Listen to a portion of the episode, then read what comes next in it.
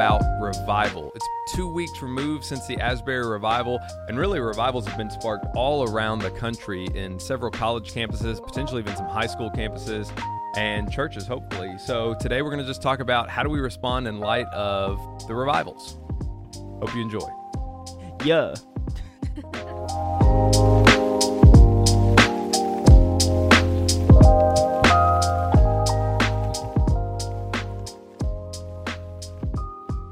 So today we are talking about the Asbury revival, and we have a unique perspective on the revival. Obviously, we're in Lexington, Kentucky. I'm from Nicholasville.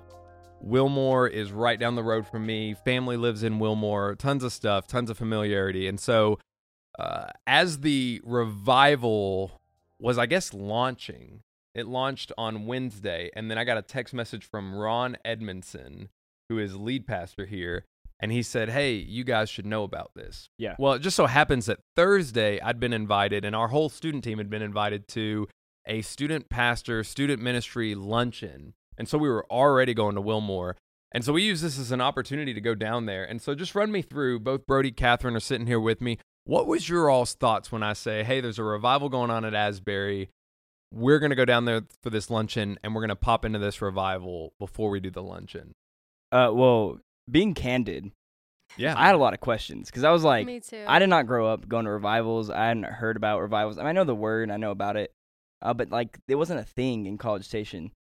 We just went to church. We had like worship services and gatherings. And I remember my first reaction being, "Well, what is revival? What constitutes a revival? And how do we know this is genuine?" Well, and I know the I know the background story to how this revival got started a little bit more, so I'll detail that. But I'll also say this: there has not been a revival at Asbury since 1970. That was the last recorded one. So, I mean, they, they Yeah, have had revivals, yeah. but typically what we've noticed historically is they happen about two decades in between each other. Mm-hmm. Um, and so I think it's pretty okay to say we've never experienced revival. I've never experienced a revival. I've This this was all brand new for me too. Catherine, as we're driving on the road down there, what's going through your head? Because we're having our own conversation about it. Yeah, while we were down talking. there. Yeah, I had a lot of things going through my head. So I didn't grow up in church, and so like I mean, Brody, you did, but you were talking about you never had this growing up, and for me, like I didn't either in a completely different way. I just went to church, and so just hearing about like okay, people have been worshiping for a long time. That's really cool, but what's going on? And I think honestly, at first, I was a little bit skeptical, and I didn't want to be that way. You know, I want wanted at the moment to believe that like this was a movement of the Holy Spirit and I believe that now. But in the moment I was like, okay, like what is going on here? What has started this? And I think I just went into it with the first John 4 mindset of like test every spirit. Let like Yeah. let's see what's going on. Let's see what the people are saying and how God is moving here.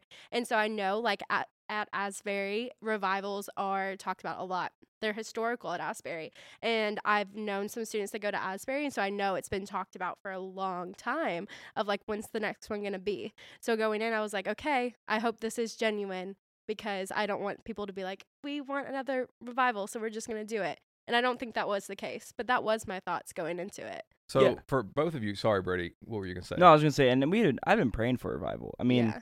That's the hope. Is like, man, like Lord, change this generation. Yeah.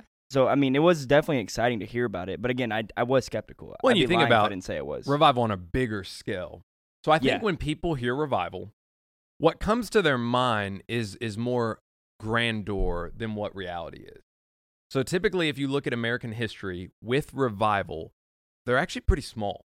So if you look at the great awakenings, people think of the great awakenings and they're like, "Man, the whole nation got on fire for the Lord." But that's not at all how it is. And when we think of revival, so for me who has been churched my whole life in Kentucky, revival was a week long process of hey we're going to the revival and so it's going to be church services it's going to be music it's going to be a time of prayer where you're going to really see people who have lived a nominal lifestyle hopefully called out of that or people who are coming to just check it out who know nothing about jesus and they're going to come to faith in christ so that's just like what i thought of when i thought of revival historically when we think of revival it's actually pockets of areas where for the Great Awakenings, you had traveling preachers who would go and speak to these things, such as Whitefield, George Whitefield, Jonathan Edwards, and they were very organic, but they were very small in their response to the word. And so this revival um, was different in that it was really centered around worship. and the reading of scripture and honestly testimony to some degree from what we witnessed. Now, I, I went tw- one, twice. You all both. How I many just went once. Just once. I went Yeah. three times. Three times. And so, Mhm. okay, Catherine, I have a question there. When you went, how, um, what were the dates in between? So I went.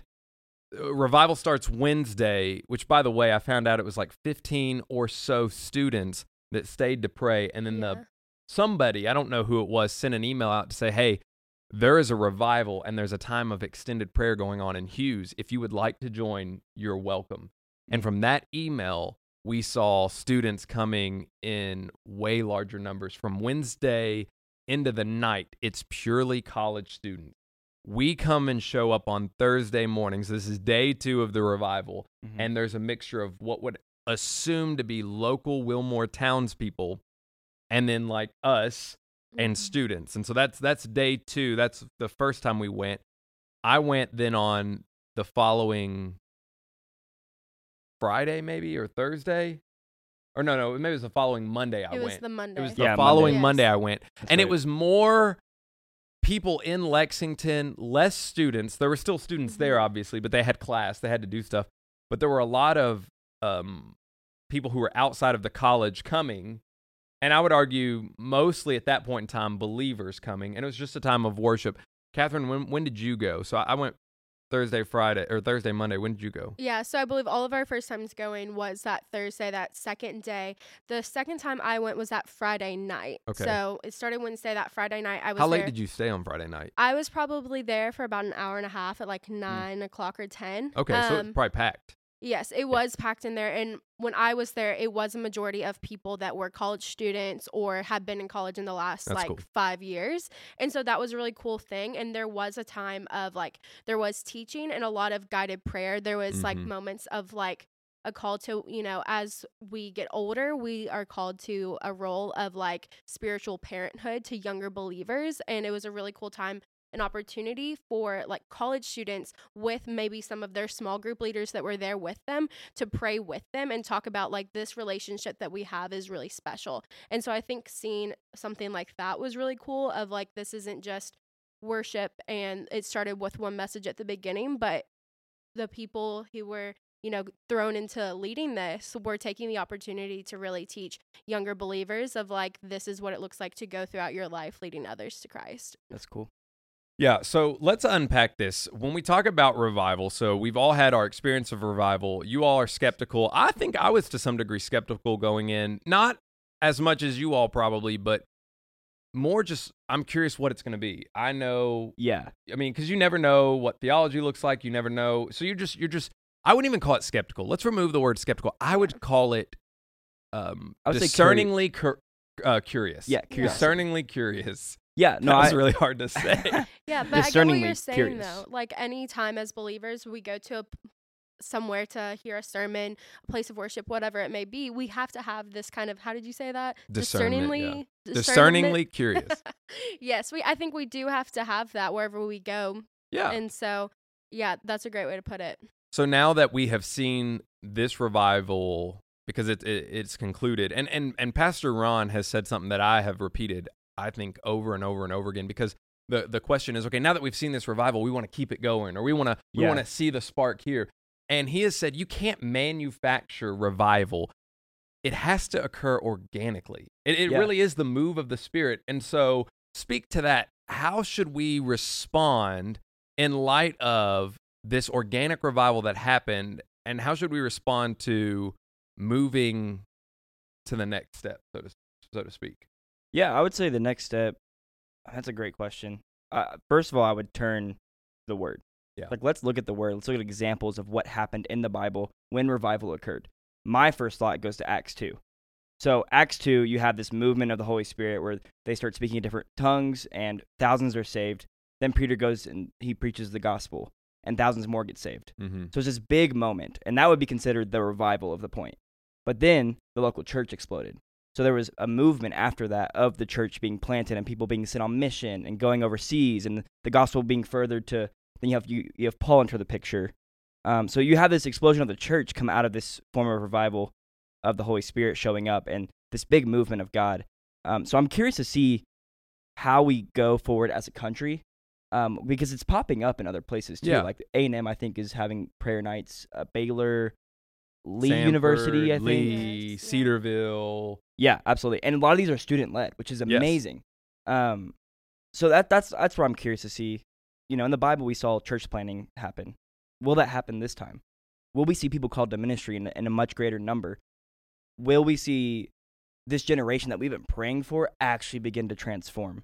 You know, and the prayer is that for us locally who have been a part of this revival, that it wouldn't be contained within the four walls of Hughes. And, and let me explain what I'm saying by that.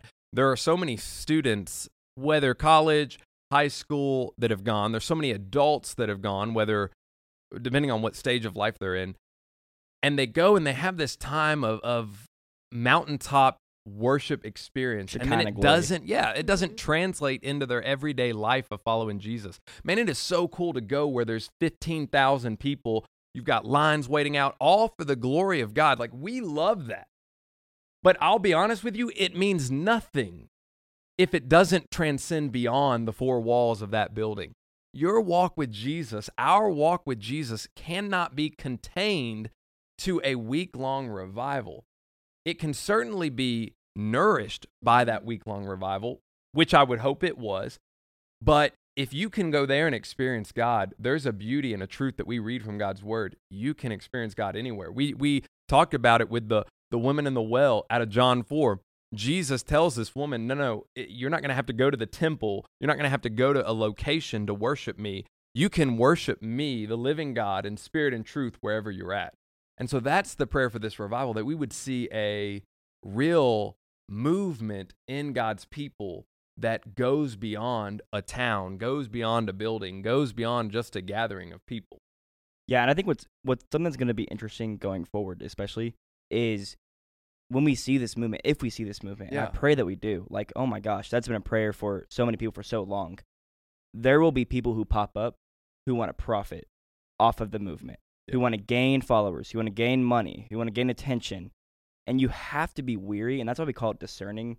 Like discernment means like we got to figure out is this genuine Mm-hmm. or is this not. What's the motivation behind What's the it? motivation? Exactly. And I think the scary part is we're already starting to see it here in Lexington. oh yeah. Uh, and just to bring up two examples was the Rupp thing that happened, and then there's another guy. I'm not going to explicitly say who that is because I don't want to promote them. Yeah. Well, and I would say, you know, the Rupp thing's really interesting. I, I think the Rupp thing was a mixture of you're trying to manufacture revival. Yep. Mhm. And then, you know, we don't know intentions, so we won't dive into intentions there, but you know, we do just have to be cautious. And then you're you're right about there's another person who is um looking to profit off of this.